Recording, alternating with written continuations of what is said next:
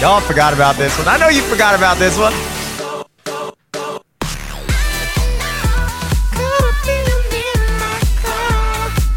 Going for my 19th straight copyright strike. I don't give a fuck, baby. It's Valentine's Day.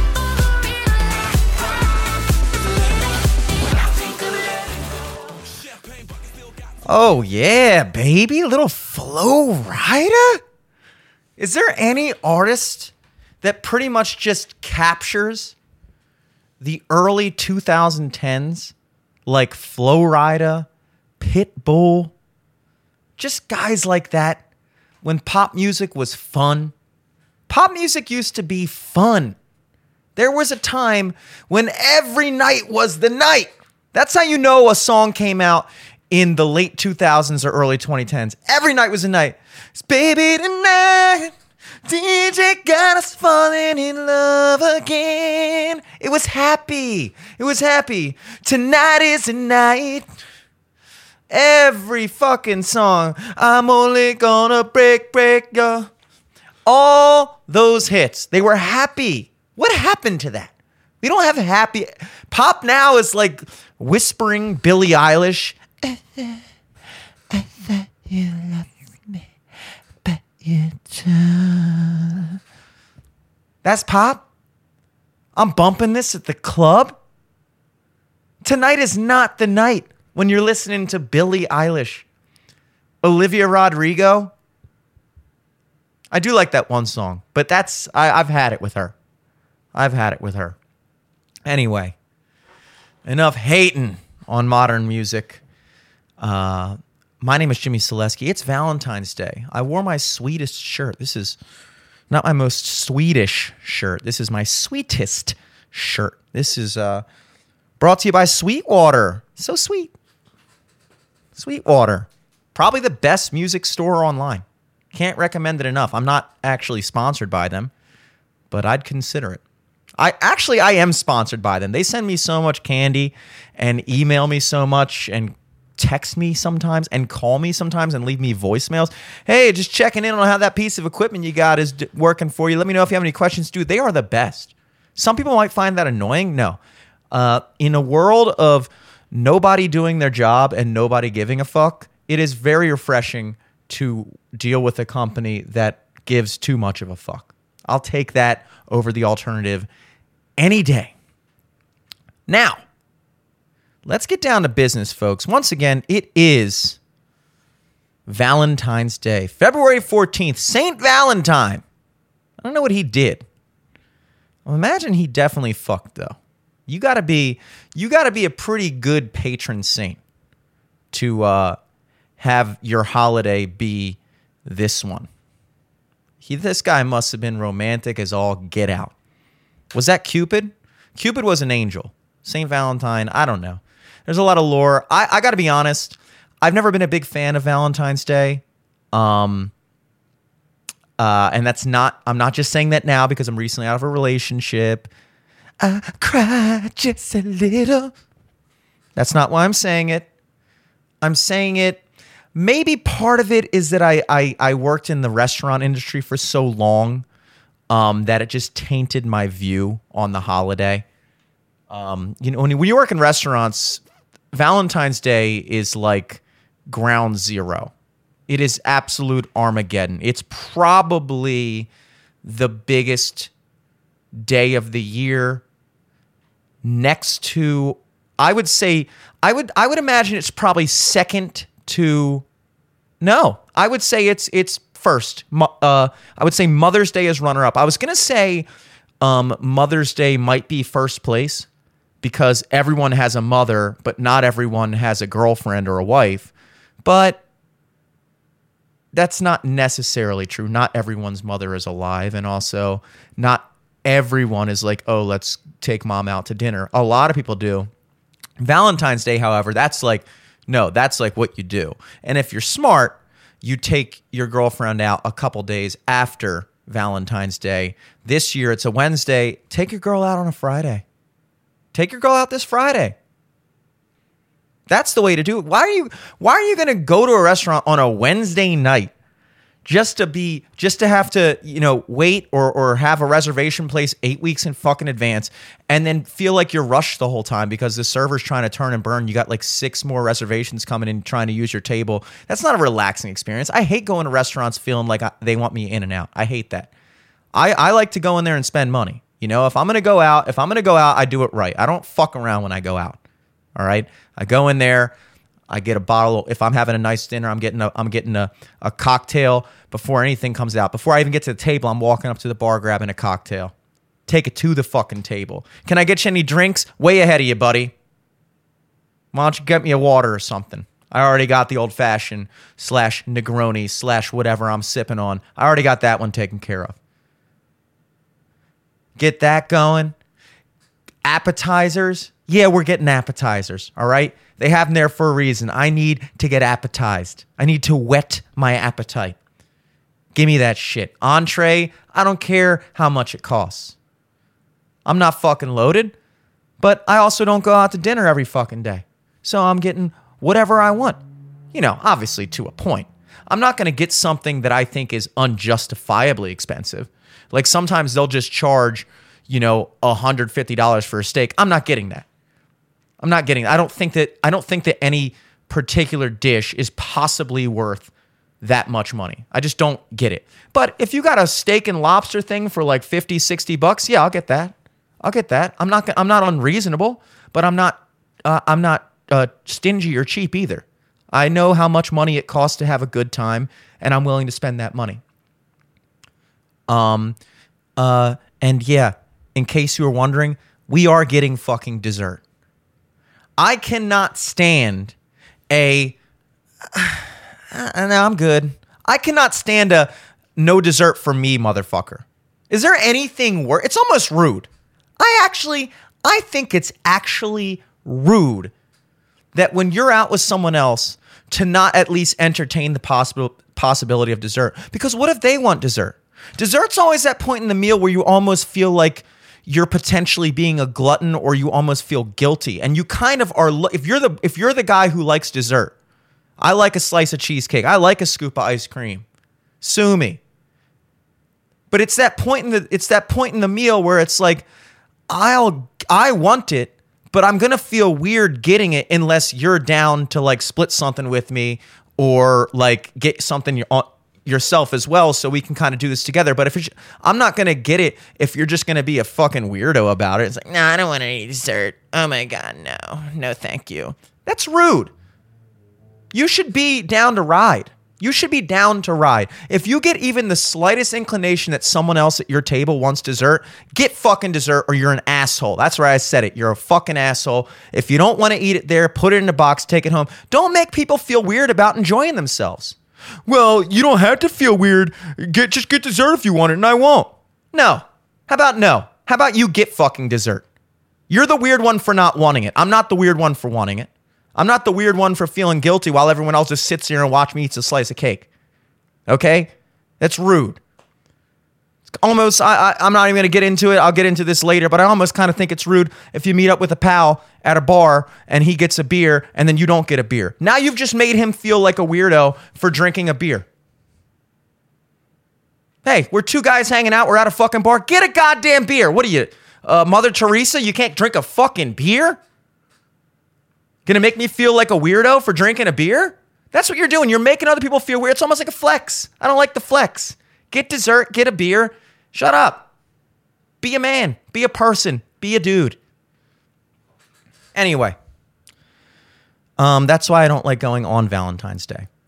But, uh, you know, regardless, I thought that I might, not to take a negative spin on this wonderful holiday, um, but, you know, I, I, I've heard a lot in the media people using the term red flag. Red flag has been a term forever. In fact, believe it or not, it didn't originate uh, in the context of relationships. It was actually, I believe, um, a reference to, I think, in like construction or something, they like mark stuff with red flags that might cause potential um, problems down the line.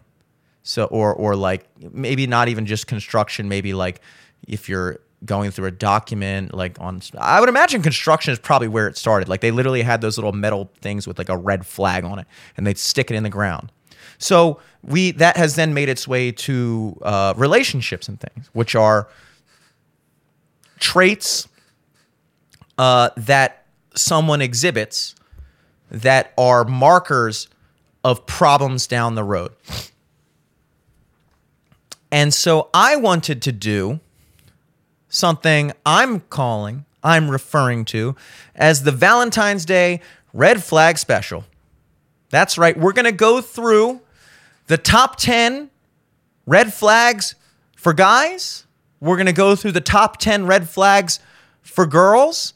And then we're going to just run through the top 10 red flags that apply to everyone, to both genders, because there are certain red flags that are more specific to a gender. But then there's other ones that are just across the board, whether you're a guy or a girl, it's a bad look. And I want to just say something before I really get into it, and and after I check to make sure I'm recording for the uh, at least third time uh, in the past 15 minutes. I promise this is my last look. I'm recording. We're good. If you see me look again, call me a bitch in the comments. I want to I want to just make something just to put something on the table a little uh, you know preface before we get into it. You may notice I'm not including things like beats you, uh, cheats on you, things like that. Because the purpose of a red flag is kind of like a, a marker, like a little hint, like a little thing that could be a problem that, you know, down the line or, or is a, is um, evidence of, of something larger. A red flag is not like relationship ending shit like in my opinion, if somebody cheats on you, that's not a red flag. That's a that's a game over. There's no like, hmm, oh, she fucked her coworker. This could be a, a problem down the no. That's a fucking problem now, and and it's over. It's over. Uh, you know, if your boyfriend or husband beats you, eh, well, huh?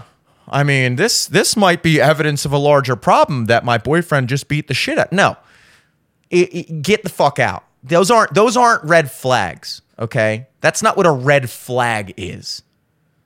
So, what we're talking about in this segment, in this little special, are things that could be problems that when um, that if they if there's too much of them, they could be relationship ending, but not necessarily.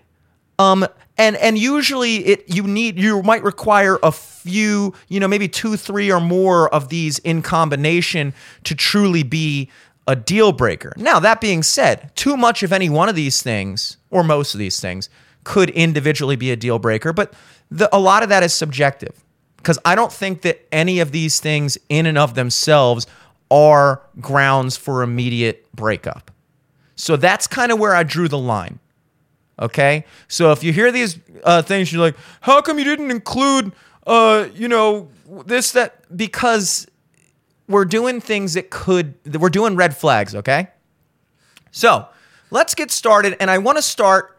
I guess we can kind of alternate before we get into the the overall ones. Let's um, I, I'm gonna actually, I'm gonna start with the the ones that apply to both. I was I was planning on doing this the other way around but I actually think I actually think it's more fun once you get into the gender specific red flags. I think that's just more entertaining, at least for me. So I don't want to start there and then, you know, close it out with the. If your partner is a bad communicator, that could be evidence of a larger. No, let's get that out of the way now. Let's just talk about some general red flags, the top 10 unisex red flags in a relationship. We are going to start with an honorable mention. This one was higher in the list, but um, you know, I wanted to do a top 10 and uh, I had 11. So I think this is how the honorable mention was invented.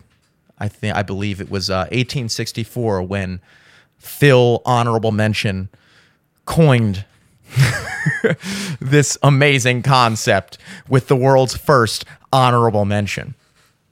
And uh, our honorable mention for unisex red flags doesn't work out ever.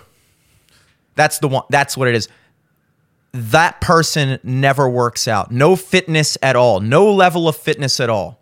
Now, a lot of people are going to disagree with me on that one, and and I don't think it's necessarily that big of a thing, which is why it's not even in the top ten. It's an honorable mention. I just wanted to throw that in there because I think it is a thing. Now, when I say doesn't work out, I don't mean they don't go to the gym five times a week. I don't mean they're not constantly obsessing over their physical fitness and watching every single thing they eat and and and every calorie and everything because that's a red flag too. That's also a red flag. Which uh, uh but if a person absolutely has no relationship with fitness whatsoever. This kind of bleeds into other things like they never played sports in high school at all. I think that's kind of like physical fitness is part of a well-rounded lifestyle. It's not just about aesthetics, it's not just about vanity. You know, like your mind and body are one and and someone who is completely lacking in every degree. I don't even care if they're hot. There's a lot of people that when you're when you're in your early 20s, late teens, you can just be fit looking for no reason having never worked out. So a lot of people, you know, in in college coming out of high school, especially early college, they're just hot for no reason. They're just they just they're skinny, they look good, they never lifted a weight in their life you know, girls never fucking jogged a day in her life, but she's just skinny and fit and whatever and trim. But that all goes away once you get to your mid to late 20s. Okay? Once you get to your mid to late 20s and especially your 30s, uh, nobody's hot for free anymore. Being hot costs costs time, sometimes money, but definitely time. It takes effort. Okay. It takes effort to be in shape. And uh, I think that, you know, nobody's asking that their partner or shouldn't be asking that their partner is a fucking, uh, you know, prime physical specimen at all times. But, you know, you should be putting in somewhat of an effort for your partner to stay attractive. I do believe that. I, I, I I'm sorry, I do. I'm sorry, I do. When when somebody says, to you, hey, I'm agreeing to never have sex with anybody else for the rest of my life other than you, don't you feel like you might owe them at least trying to be sexually attractive? And that's one aspect of it. But also, like I said, there's so many other aspects of physical fitness in terms of just being a well rounded person, being a healthier person. It helps with anxiety, it helps with tension, it helps with physical health, literally physical health. Um, there's so many reasons uh, to to fucking to work out on some level or another. And and if, and if they just absolutely don't have any of that going on, it's a little bit of a red flag, I think, for both sexes. Um, moving on, number ten. I think some people would think this should be higher, and I, I, I could I could be convinced to put it higher too. I do think it's a big one, but I think all of these are pretty big, especially towards the top. So that's the fact that this next one's number 10 should should be evidence of how heavy we're going to get. Um, vegan, vegetarian, and you know what? I'm going to throw in this one too. Doesn't drink at all, ever. Doesn't touch alcohol. I'm throwing that in here too. That one might be divisive. But vegan, vegetarian, that is a fucking a little bit of a red flag. It's annoying, okay? It's annoying. It's it's kind of look.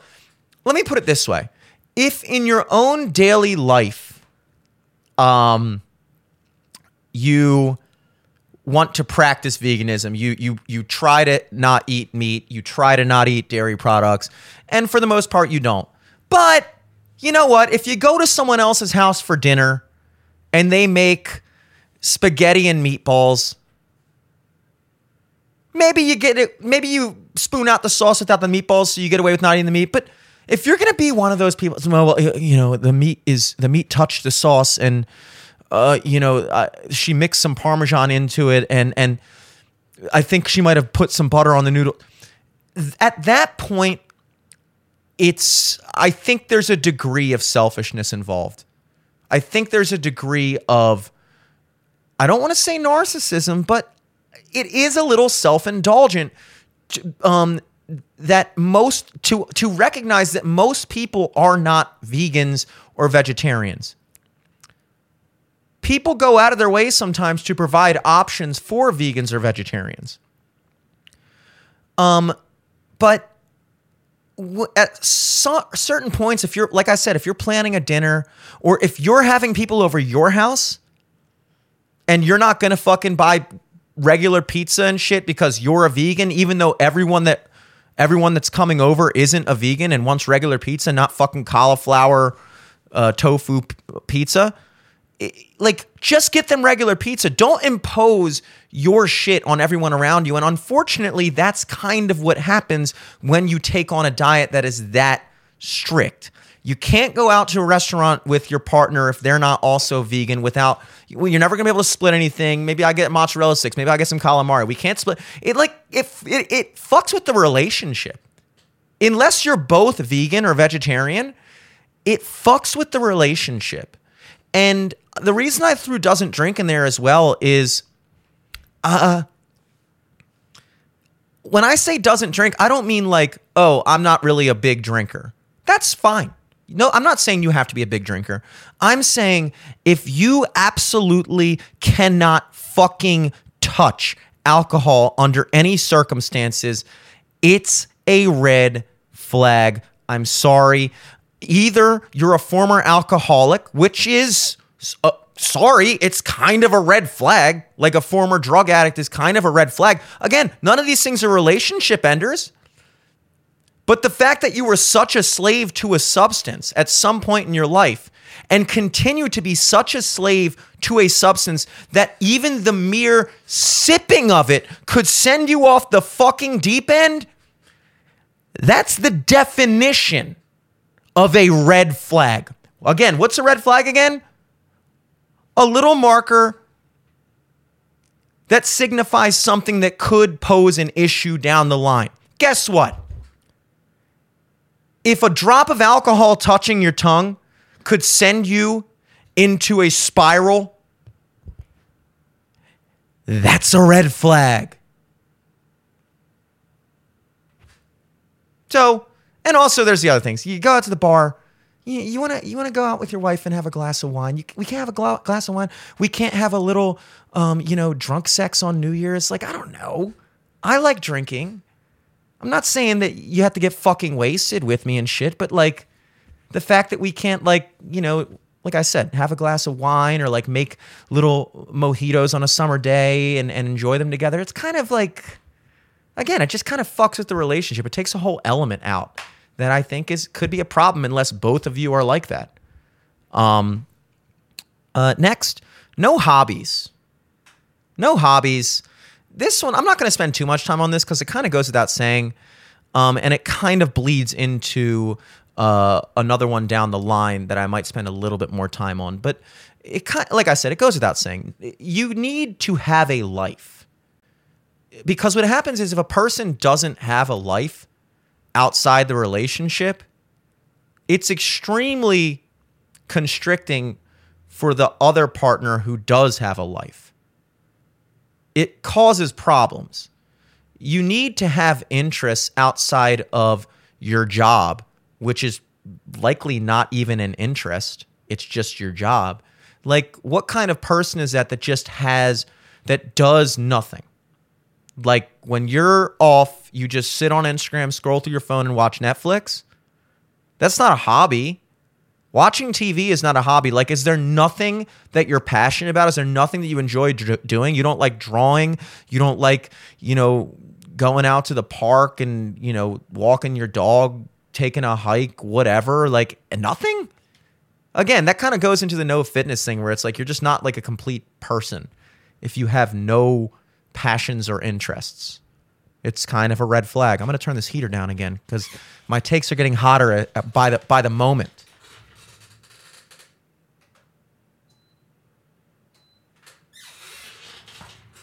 I'm not gonna lie, I snuck a look at the thing to make sure it's recording. I'm so weird about that, dude. I, I have like kind of weird neuroticisms and stuff like that that I'm calling out. Maybe that's a red flag. Um, let's see. My, as I weirdly blink. um, number eight, addicted to your phone. That is a bigger deal than you think. I am not a phone guy. I have a phone. I use my phone. I use my phone probably for, for I, would say in terms of what I ask out of my phone, probably more than the average person because I'm constantly uploading clips and editing stuff and things like that. But outside of that, I people call me and, and I have a reputation for never picking up and people text me and I have kind of a reputation for getting back to them a few, you know, hours later or whatever. And I, in many cases, genuinely was not looking at my phone. For a long time, I've, I've always kind of had shitty phones, which means they always are on low battery, which means I always has, always had them sitting on a charger somewhere um, away from me. So I think maybe the combination of that, along with just the fact that I'm just not that type of person in general, it kind of lead like I my phone is kind of like a landline in many ways. Not all the time. If I'm sitting at the computer desk, my phone is there, but sometimes I have it on do not disturb. Sometimes I have it on do not disturb right now. I'm not fucking picking up. You know, like obviously that goes without saying, but it's kind of a like it, that one kind of bleeds into the no hobbies thing. It's like, what are you doing? Like people that are just constantly on their phone. I cannot stand when people are in a, a room of people and they're just on their you ever have those moments where you're sitting in a room and there's like four people and then you realize at one moment that all four of you are on your phone isn't that like depressing odd like weird dystopian future shit like there's four people in a room you're all supposedly hanging out and then for minutes at a time you're just all individually in your own little world staring at this little, you know, four inch by five inch box in your hand. Not even that size. It's weird. Whenever I try to picture that, I just picture picture the, that the phone isn't there and now it's just four people in a room staring, not talking to each other. It's fucking like it, it, being a, being too much of a phone person.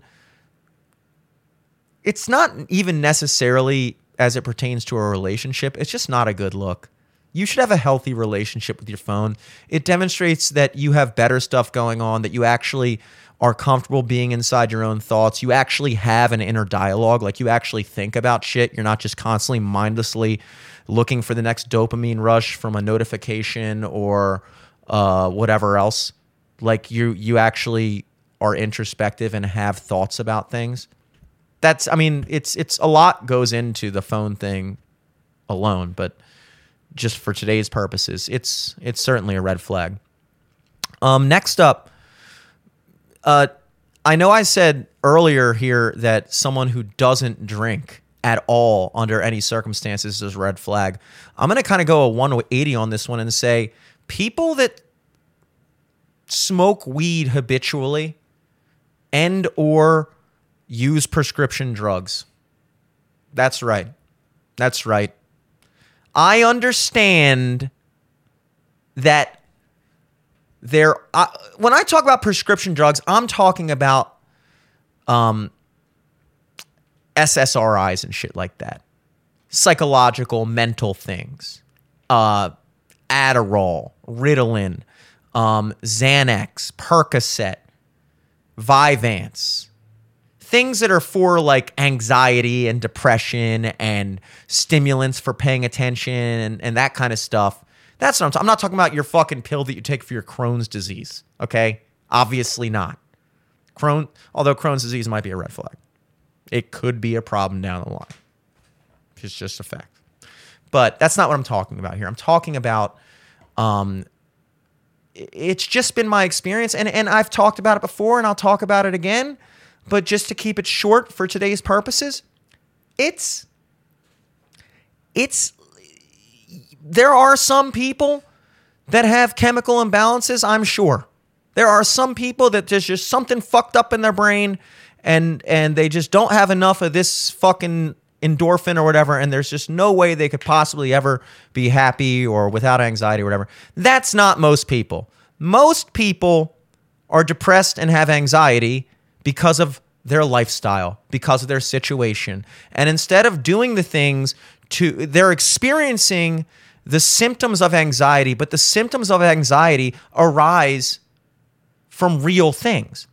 And so instead of addressing the issues that are oh well you don't like your job you're not happy with your friend group you aren't happy in your relationship you don't work out you wake you don't wake up until late in the day you know you have no hobbies blah blah blah blah like all these endless different things that would naturally cause a person to feel anxious and depressed when you take a pill it allows you to be numb to those symptoms without ever changing any of them. And and a lot of times anxiety especially is a it's it's a body's kind of immune response in a way. Like, you know what I find interesting about being sick is a cold doesn't cause you to be like uh, this is going to sound weird because it, it kind of does and it kind of doesn't. It's not the cold that makes you congested and sneezy and have a fever and all that stuff that is your body's way of getting rid of the cold. So your body gives itself a fever, raises the body temperature to try to cook out the virus, to try to raise the temperature inside in, internally, um, to so that the the virus can't uh can't live and reproduce or whatever.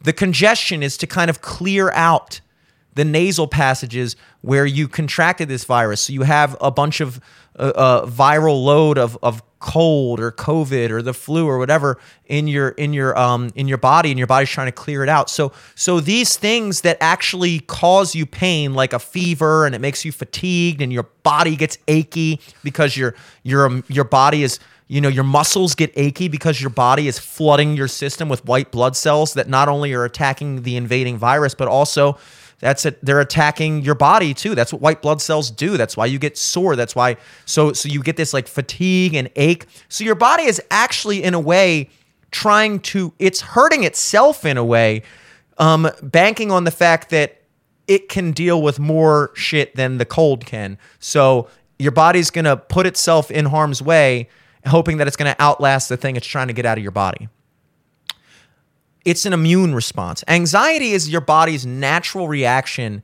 to experiencing discontentment or anxiety is best described as a feeling of general worry because worry is a specific thing. You worry about something. You worry about something. So you, when you worry, you know what you're worrying about. When you're anxious, it's like a feeling of indiscriminate worry. So there's just you just have the feeling of worry, but you don't really know what you're worried about. And so it actually takes a lot of introspection to look inside yourself and identify the things that are causing you to feel anxiety. What are the aspects of your life that you could improve? That it's kind of like when you have up a computer, uh, Google Chrome, and you have 96 tabs open, and there's something playing in the background, and you don't know what it is, and which one is playing the sound, and which one's doing this, and why is my computer moving slow? Because you have 96 tabs over that you haven't addressed. You have to go through those tabs. Which ones which ones are slowing down your computer? Which ones are making the noises? Which ones are doing this? You have to do that with your fucking self. And people don't want to do that because that actually requires introspection. It actually requires accountability. And even worse than looking inside and then holding yourself accountable, introspection and accountability, the third step, people's least favorite step, is making a change. Once you've decided to ident once you've decided to look for the problems and then once you've identified the problems and held and, and identified them as things you can change, the hardest step is to actually go through the process of changing them.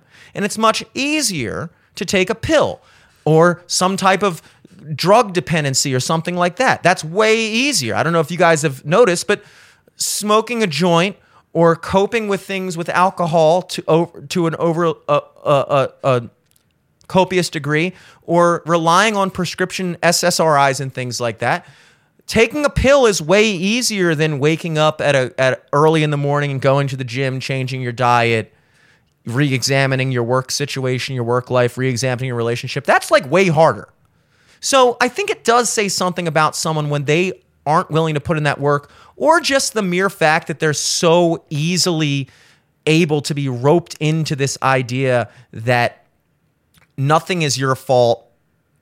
You know, if you feel depressed, it's simply because you just couldn't possibly feel any other way. So the only solution to your problem is a pill. You're just like a you're just like a slave to your circumstances and that's just not a good attribute in a person. So yeah, red flag. Red flag. Uh, next up, neediness. Number six, neediness. That's going to be a problem. This kind of goes back into the no hobbies thing, but it's more specific because neediness could, it might not just be that you have nothing to do. And so that's why you're always trying to hang around me. It could be that you, you, you, you almost might even like you want to be involved in my life because you feel like if I'm enjoying myself outside of this relationship, that's like a threat to the relationship. Like you, the idea of me having a good day or having fun um, in a venue that that that my fun or my good day in no way was attached to you. That that's some people, men and women, have an issue with that, and um, when they need you to be texting back a lot, like they need, you know, we need to call and talk for three hours a day. Like, no, I'm no, we don't. No, we don't. Like, I don't. Like, I don't need my partner to be up my ass all the time and and you know i'm not saying you know i want to be like close friends with them as opposed to boyfriend and girlfriend but there is a line where you know you kind of this is kind of one where you like the vegan thing where you kind of need to find somebody who's on the same level as you. If you're both needy i, I don't know. Maybe it could work out. I could see that being an issue because two needy people usually um, most relationships are between a person who's very needy and a person who doesn't give that needy person the amount they need.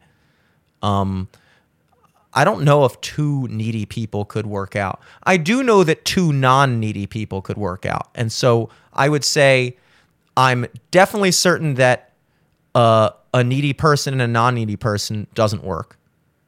I'm not too sure over whether or not two needy people could work, but I'm definitely sure that two non needy people work. So that's why I'm going to have to lean towards just not being fucking needy. And therefore, that's number six on our list of red flags. Number five, bad communicator. I had to throw this in for the women. Women love talking about communication. Um, this could go either way. Um, this kind of entails a lot, uh, but but mainly it's about people that that can't guy with guys. It's we kind of just don't want to talk about shit. We deflect. Um, I try not to do this. Um, we either deflect or or we we in a lot of cases we'll just kind of overpower the conversation or or direct it where we want to go, ignore the things that you're bringing up that we don't want to talk about and things like that. That's a bad look. That's a bad uh, trait in a guy. With women, um, a lot of it could be I would say it's probably more with like stonewalling, cold shoulder. Um, you know, the classic, you know, are you mad? No, I'm fine. No, I, it's whatever. No, I don't. No, I'm literally fine. And then and then you get in an argument because the guy is noticing that the girl is clearly annoyed or frustrated about something, unhappy about something.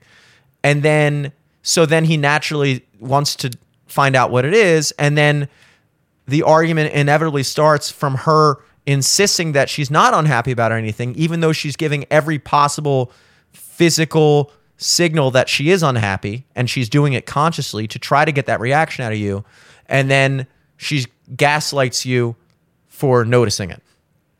That's just all around bad, unhealthy behavior. It's it's when you when you come across someone who who doesn't have good communication skills, who can't express how they feel, um, and also, not, it's not just about how you express yourself, it's about how you listen. So if you come across someone who you don't feel like they're ever actually listening to anything you say, or you all or you feel like they're never actually communicating anything that they want to say and usually it's a combination of both um not usually but a lot of times it is uh then yeah that's a red flag so yeah number 5 bad communication skills uh number 4 head jealousy head jealousy jealousy and I'm gonna lump in this. This is more specific. Going through your phone and stuff. Oh my god. Oh my god. It's it's up there. We're getting we're getting we're getting more heavy as you can see. We're up to number 4 now where you can start to see that this is getting a little bit more serious. Jealousy is a problem in a relationship. I used to think that it was kind of attractive when I was younger. Not that it was attractive, but I found it kind of flattering. Like if I liked a girl and then like I you know we were talking and back and forth and like if I if the topic of like another girl came up and she was like oh let me guess you want to talk to her ha ha ha like yeah she's so pretty right but like obviously like trying to trying to like shit on the other girl because it's like she wants my attention instead I would think that it's like oh it's flattering like this is how I can tell that you like me because you're jealous but once you're in a relationship with an actually jealous person, it's extremely stressful. Um, it's not healthy because jealousy stems from a lack of, of, of ability to trust. That's really what it is. You can't if you can't if you can't trust someone, you can't have a healthy relationship. And jealous when you're jealous, it's one thing like you know little minor things of jealousy can be there. I've never personally considered myself a jealous person.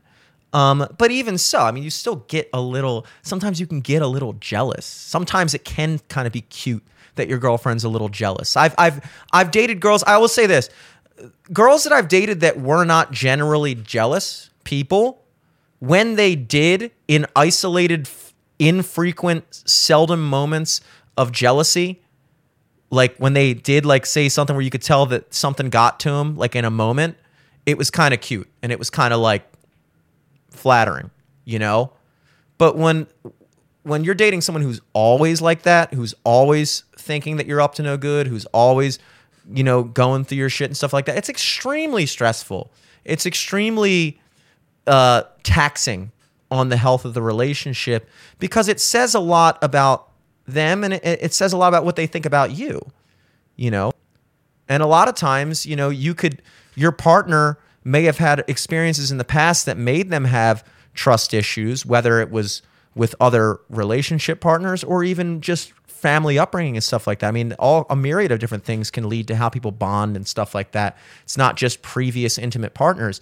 Um, and so it, then then they they treat you in the way that they've learned to to behave in a relationship and how they've learned to love and it makes you feel like a bad person makes you feel like you're doing something wrong because in your mind you're sitting there thinking like well the only way that I could ever imagine treating someone like this is if that person was like a liar and going behind my back and and warranted being constantly checked up on because I didn't trust them. So that's how you think, but and then but so therefore when you're treated like that by another person you naturally assume that you're like wow am i a liar? Am i a sketchy person? Am i doing shit behind their back? Am i am i going am it makes you feel like a worse person because you're being treated like someone who deserves that type of treatment. And the reality is no one deserves that type of treatment because either you're not doing it in which case you don't deserve to be treated like that or you are doing stuff that warrants that kind of treatment in which case that person should break up with you there's nothing stupider than the old trope of the guy who's constantly running around on his girlfriend and the girl who j- knows that he's doing it and instead of just fucking breaking up with the dude is constantly trying to catch him in the act, constantly trying to go through his phone and bitch break up with him. You you're if if if you're that fucking stupid, to stay in a relationship with a guy that you absolutely 100% know is cheating on you and you feel like the only way you can keep him from cheating on you is by catching him before he's able to do it, then you you guys are made for each other. You deserve each other. So yeah, jealousy going through your phone and shit like that, snooping, uh, it's it's a, it's a red flag. It, dude, it, it really is. Everybody knows it. Uh, next up, number three, fibbing. Fibbing's a problem. Lying it, because a lot of times, look, there's such thing as little white lies, and and I don't know the exact definition of a white lie. I'll look it up right now since I have the entire uh, uh, library of all inf- all human information on the internet at my disposal. Uh, white lie definition. I didn't realize how hard it is to type with just this one singular microphone in front of me. It's like way harder than you'd think it would be. Here we go. White lie. A harmless or trivial lie, especially one told to avoid hurting someone's feelings. Okay, that's exactly what I thought it was. My interpretation of a white lie is um, when you lie about something because you don't want to hurt the other person's feelings. That is the only time, in my opinion, that it's okay to lie. Uh, a fib I would attribute. Let's see. Let's just make sure my my definitions line up with what the actual definitions are. Yeah, a fib's definition is a lie, typically an unimportant one. So it doesn't include the whole like not hurting someone's feelings. So a fib is just a small, seemingly inconsequential lie. A white lie is a small, inconsequential, inconsequential lie to avoid hurting someone's feelings. That's okay. Somebody asks if you like their new haircut, what are you going to say? You know, unless unless they're like, you know, about to go on a unless it's fixable, you know. You know, the old classic, do I look fat in this dress? Like, what do you say? Yeah. No. Why would I say that? Oh. Oh, you're 40? You don't look a day over 39. Like, what do you 40? I would have thought you were 50. 3. No, that's a white lie. That's fine. Honestly, you're kind of a, at that point, if you can't even tell a white lie and you're just constantly going around saying inconsiderate shit to people because it's the truth, then at that point you're like on autistic levels of, of douche. Um, dickery, I should say. But, you know, fibbing, on the other hand, even stuff that you don't think matters, it's a bad habit. Lying is a bad habit. And that's exactly what it is. You get in the habit of lying, and it, it exposes a deeper issue. The fact that you can feel comfortable telling a lie on a small level means that there's a higher level of potential that you're able to tell a bigger lie. You shouldn't be able to tell a lie at all, even about the most minor little things.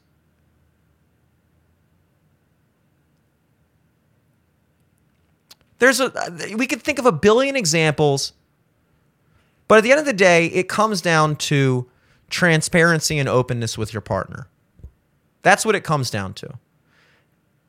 There shouldn't really be anything that you can't communicate to your partner outside of something that you know would hurt them and would not and could not possibly achieve anything good out of them knowing the reality. Like uh, you know, if if your husband just had like a small dick and he is like is, do you think my dick is small? And you're like no. Because it's like why would you what, he can't change that.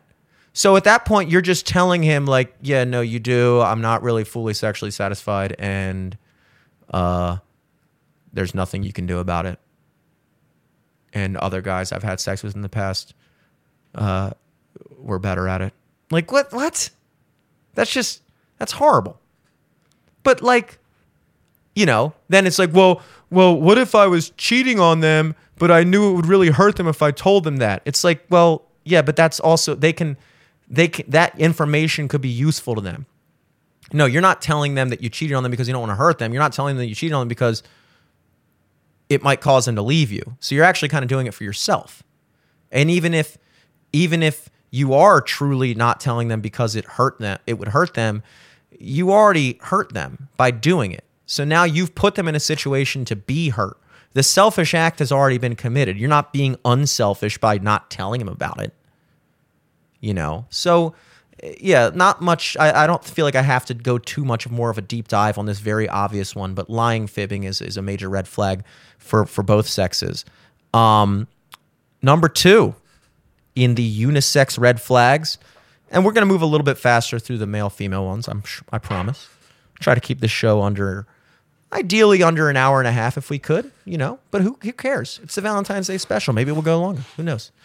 Um, shitty exes constantly talking. Uh, uh, this one, last Valentine's Day, I made a little Instagram reel and I, I, I concluded my, my diatribe by saying, if you have more than one shitty ex, you're the shitty ex. It is a major red flag.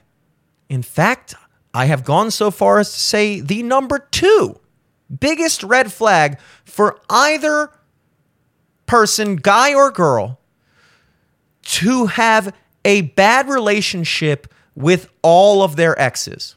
This is a person. Your ex, that's a, an ex isn't someone that you just kind of like hooked up with for a little bit or that you dated for a little bit but never actually pursued it beyond uh, you know like you you you went on a few dates the connection wasn't there whatever. That's not an ex an ex is someone that i would say that i would say there's two definite we actually talked about this with uh, matt brown on uh, the trap podcast a couple weeks ago.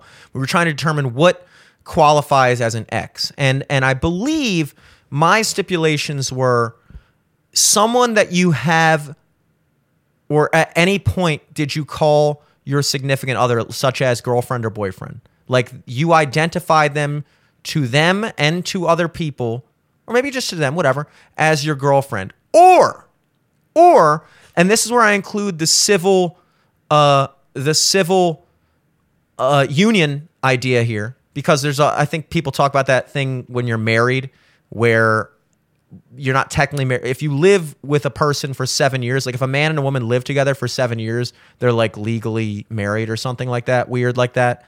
I remember hearing that. That might be a myth, but I, I like the concept of it. It's like, okay, if you've been if you've been dating someone but not dating them, but it's been like three or four months, you can I would say I would say three months three months of consistent dating, that is your ex. Whether or not you ever called them your boyfriend or girlfriend. Because if I think back to my romantic history, I would say that I don't think I've ever dated someone for longer than three months without dating them for like a year or two at least. Like every that the three month gap, the three month bump seems to be a very pivotal threshold.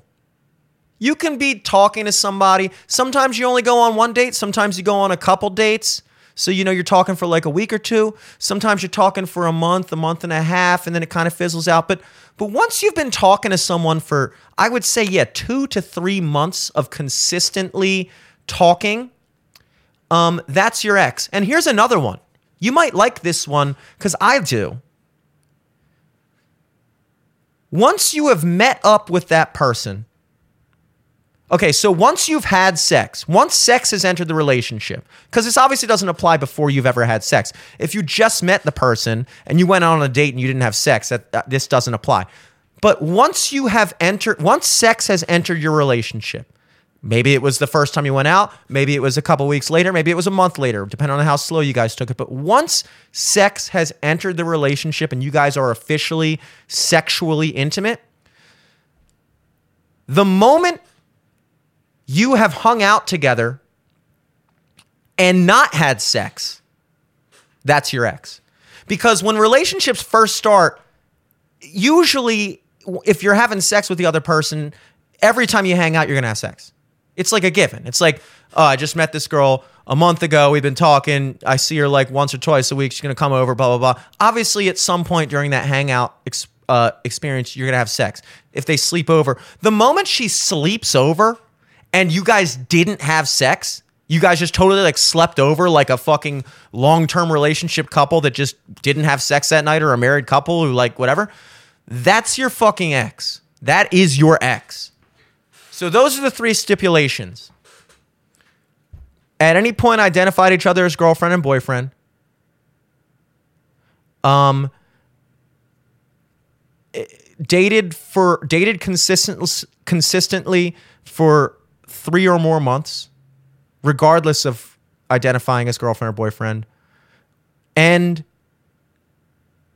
after being sexually active, have slept over each other's places without having sex.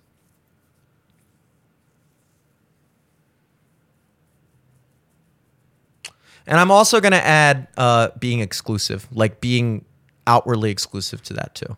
If you guys ever like said outwardly, like it was understood and spoken that like yeah we're exclusive, that's your ex, exclusive. Um, so those are your three. So so that's a person, any a person who meets any of those requirements with you has taken up a, a, a significant portion of your life out of all the billions of people on the planet that you could have picked, you picked that person.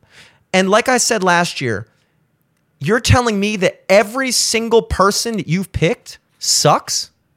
Again, maybe you suck. At the very least, you have terrible judgment in people. And I feel like it's kind of difficult to be a good person yourself uh, if if you can't pick out a good person in another person. It's kind of like one of those takes one to know one type of things. If you're if you're if you're a good person, if you're not a good person, that might be why it's hard for you to pick out a good person. Cuz you don't know what the fuck a good person is because you're not one of them. You know? People think it might be weird to have good relations. I'm not saying you got to be best buddy old pals with your exes, but if you ask me about any single person that I've dated that on that level, I have great things to say about them. Obviously, I'll, i can talk about the things, you know, obviously why we're not dating anymore. Obviously, it wasn't perfect. You know, I'm not saying, obviously, you know, you broke up, so something didn't work. But overall, a person that you called your significant other, that you gave your life, that you were exclusive to, that you dated someone with the intention of, of marriage, which is, I don't see why else you would date someone who dates with the intention of breaking up. What's the point of that? Oh, yeah, she's my girlfriend, but I don't plan on marrying her. Why? Then why, why is she your girlfriend then? What's the purpose? What's the purpose of dating? Just, just be hooking up or whatever you know? So this is a person that you opened up the gate to potentially spend the rest of your life with and they all sucked? That's a bad look. I'm sorry it's a bad look. Saying your ex is a piece of shit is not the flex you think it is. It says a lot about you. Everybody gets one. There's your olive branch. Everybody gets one shitty ex. You get one mulligan I know some people with some shitty ex. You got cheated on once, whatever. It was a young, you were younger, you were in a relationship with a person who wound up being a piece of shit. By the way, I don't count anything before uh, late high school as an ex either. Just throwing that out there before we move on.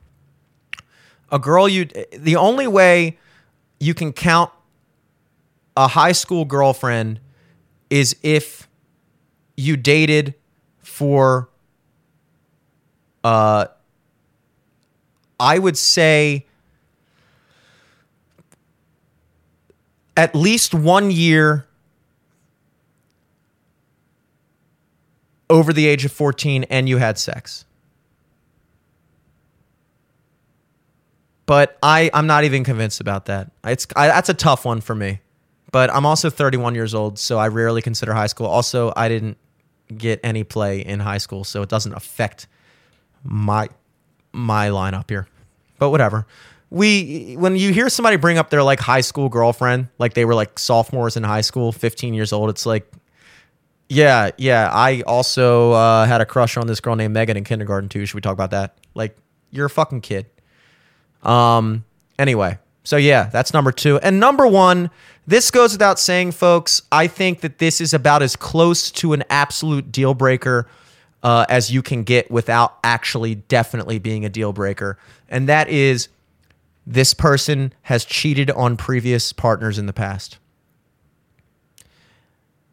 Number one, absolute major, major red flag. Guy, girl, doesn't matter. That is the ultimate betrayal. It really is. It really is. I almost find it kind of difficult to be extremely close friends on any level. Not that I never hung out with any dudes that have cheated on people before. Like, you know, some, not everybody's perfect, but it bleeds into every aspect of everything. And, and it says so much about you that you, the person that you're closest with, you are capable of betraying them. Now, there's differences in cheating. There's, were you actively having an affair for an extended period of time behind their back and hiding it? That is obviously worse than did you make a mistake one night. But I'm going to go out on a limb here and say that either way, in my opinion, it's kind of a deal breaker for me. It doesn't have to be a deal breaker for you. Um, if it happens to me in a relationship, I have I don't care. I don't care if it was a mistake. I don't care if you were to me if it was a one night thing or a, a one year thing it's over. I can't I can't do that. I'm never to I'm never to be okay with that. I'm never to get over it. I'm just to be miserable. Even when I think I'm over it, it's to pop back in my head. I'm never to be able to be fully happy in that relationship and I feel like I deserve more than that. So I'm not to fucking put up with that. Um, in the relationship. As far as previous relationships, I think for me, it's an absolute deal breaker if you were actively cheating on your partner for an extended period of time. I think that that would absolutely make me say, yeah, this our relationship isn't going any further if you had the capacity to do that in the past. The past does matter.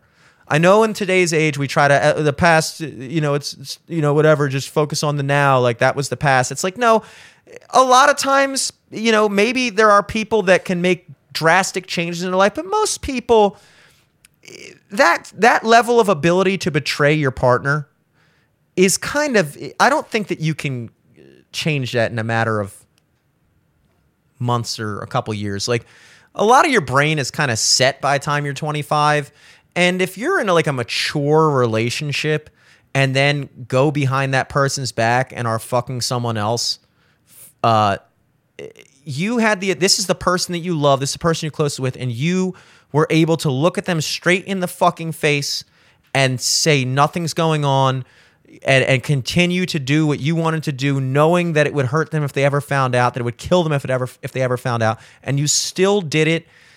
I don't know. The past matters. The past does matter. You know, we try to talk about body count and shit like that, and that's one thing I'm not going to get into. Um, I, I think that there's levels of matter. I don't think that anything in the past is completely irrelevant, particularly as it pertains to this issue. Um, so the mistake thing, like I said, if I'm in the relationship and it's a one night mistake versus an affair, it's done either way. If I'm starting to date a person who made a mistake in the past, like, oh, I got really drunk one night and I accidentally fucked my friend's roommate and I barely even remember it. I can't believe I did it. And my boyfriend was so sad and we broke up and I feel so horrible about it. And it's like, I'm not thrilled about that I am not thrilled about that. And let me tell you something a lot of times I don't buy it. A lot of times in situations like that, especially women, sorry to say it, uh, they tend to kind of overemphasize or maybe just embellish a little bit how fucked up they were when it comes to a guy a hookup that they had that they aren't proud of. Not not saying that they accuse them of rape in all instances. That's not where I'm going with this, but if you notice, uh, there was a lot of time. Whereas a guy, you know, if he hooks up with a girl, that he's just kind of like, yeah, jeez, I don't know what the fuck I was thinking. Like, we're not gonna sit there and be like, I had no idea what I was doing.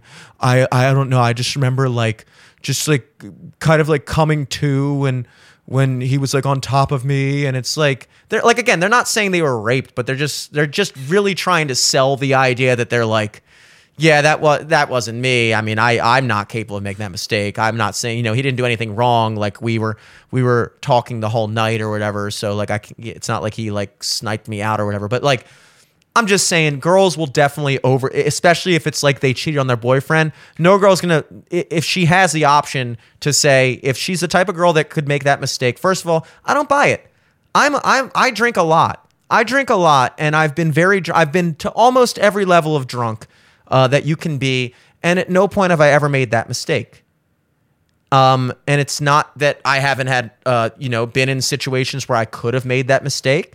Um, and it's not that like I just don't buy it that you get so drunk you forget you have a girlfriend or you forget you have a boyfriend or a husband or a wife. Like I'm sorry, I don't buy it. I don't fucking buy it.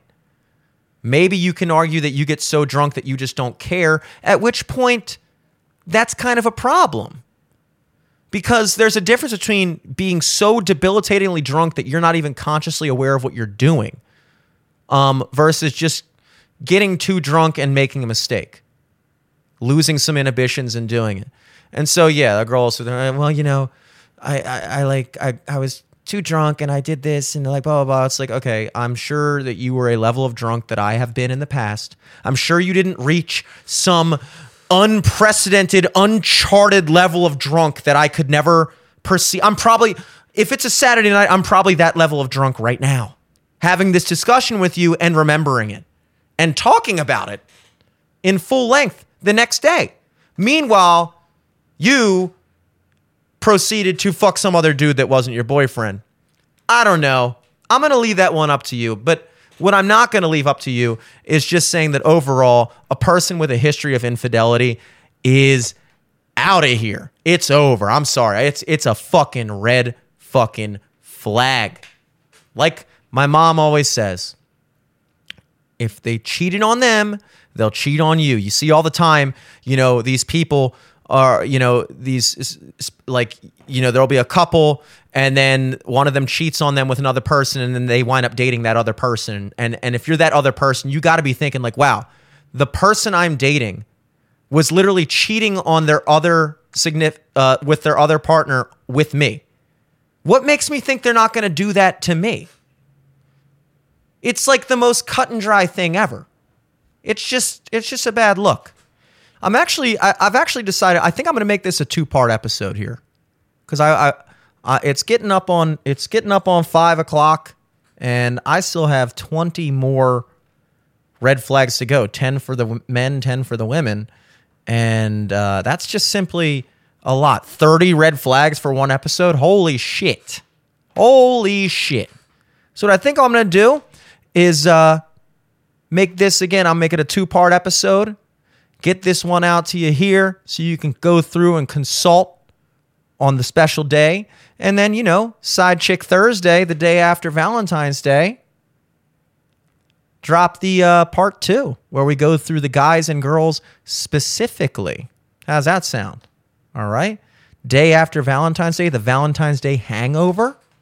I think that sounds good. I think that I think that makes more sense than dropping a 3-hour long episode where you have to sit and listen to 30 red flags with a 5-minute explanation of each one of them. I think that's I think that's better served as two courses, don't you? I do. Um before I leave though, no holiday is too important for gambling. I gotta throw you some rook looks. But first, let's let's talk about our, our results last night. How did we do? You ask. Well, you should know. Are you not paying attention?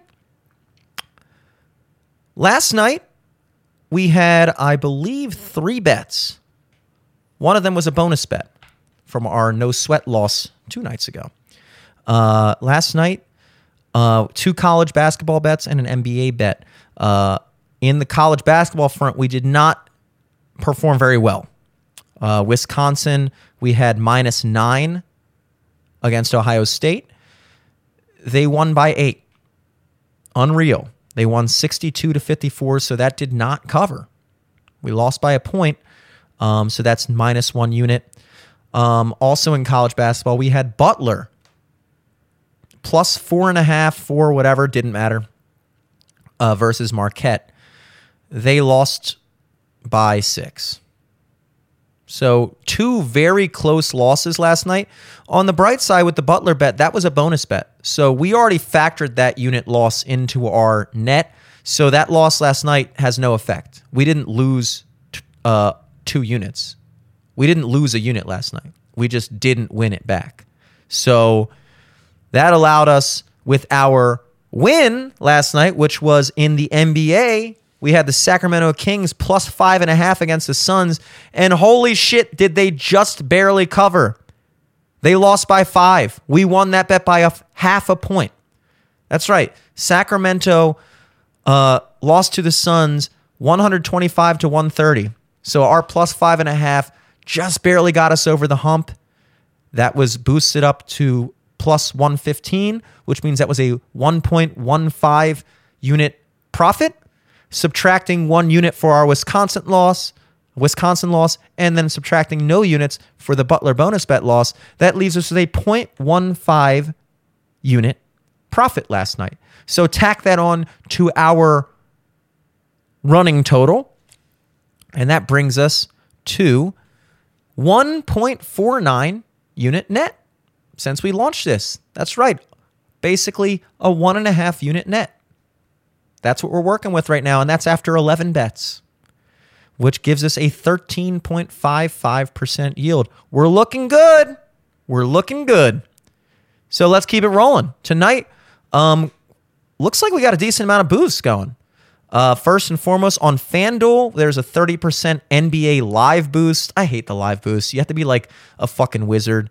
But I told you how to do it. Just wait till the game starts. Be ready. The games always start 10 minutes after they say they're going to start. So if it says 7, it's 7:10. I think FanDuel actually does say the real exact time. But just be looking at it. Be ready for it.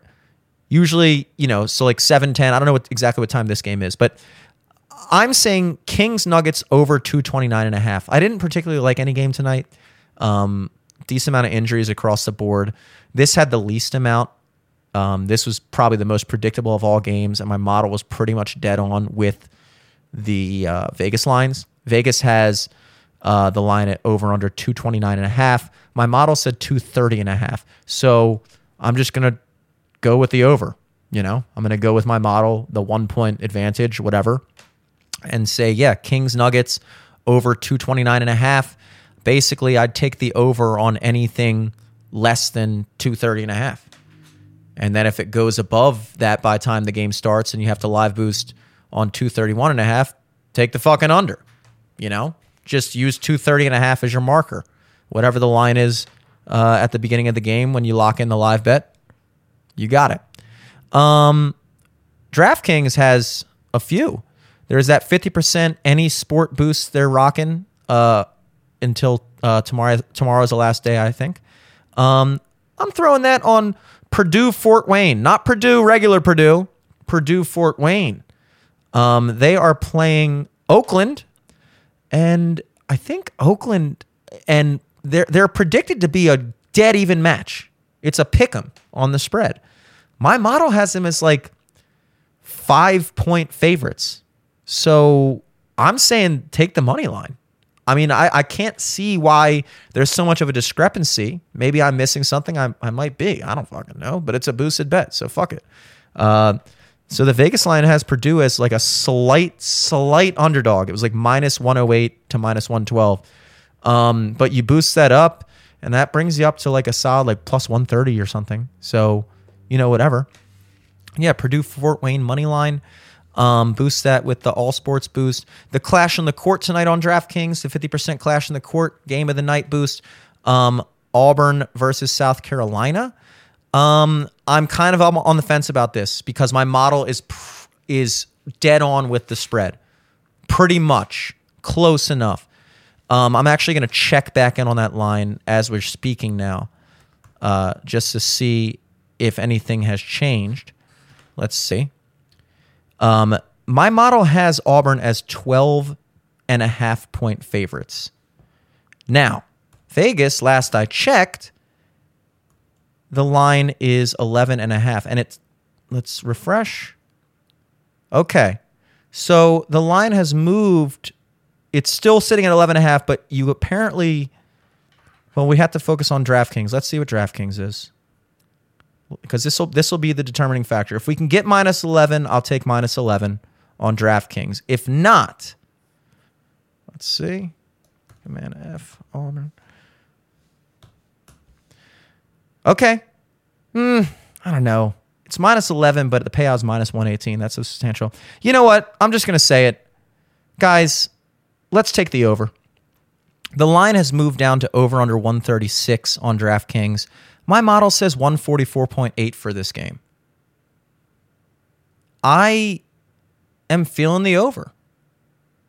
I think I'm feeling the over. So let's go ahead and lock that in. Auburn versus South Carolina. Over 136 on DraftKings. And last but not least, we got a couple hockey bets. First off the bat, um, two boosts. I, I don't really mess with hockey, but you know, a boost is a boost, and who gives a shit?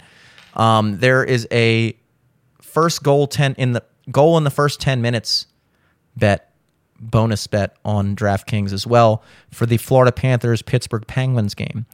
Uh, the going Vegas line is something like minus 140 last I checked, and you can get it up to plus 100. So it's basically a bet that has about a 60% chance of hitting based off Vegas odds um, that you can get at plus 100, which is great. So I maxed that out, put a unit on that. Yeah. Yes, goal in the first 10 minutes. Hopefully that hits. And MGM has a 25% NHL boost as well. So I figured, fuck it. If I'm already going to be paying attention to the Panthers game, might as well throw it on that game as well. So I boosted up the Panthers, which were sitting at minus 125 at the time, boosted that up to plus 100. So I guess my hockey picks tonight are Florida Panthers money line, uh, and yes, goal in the first 10 minutes for that game.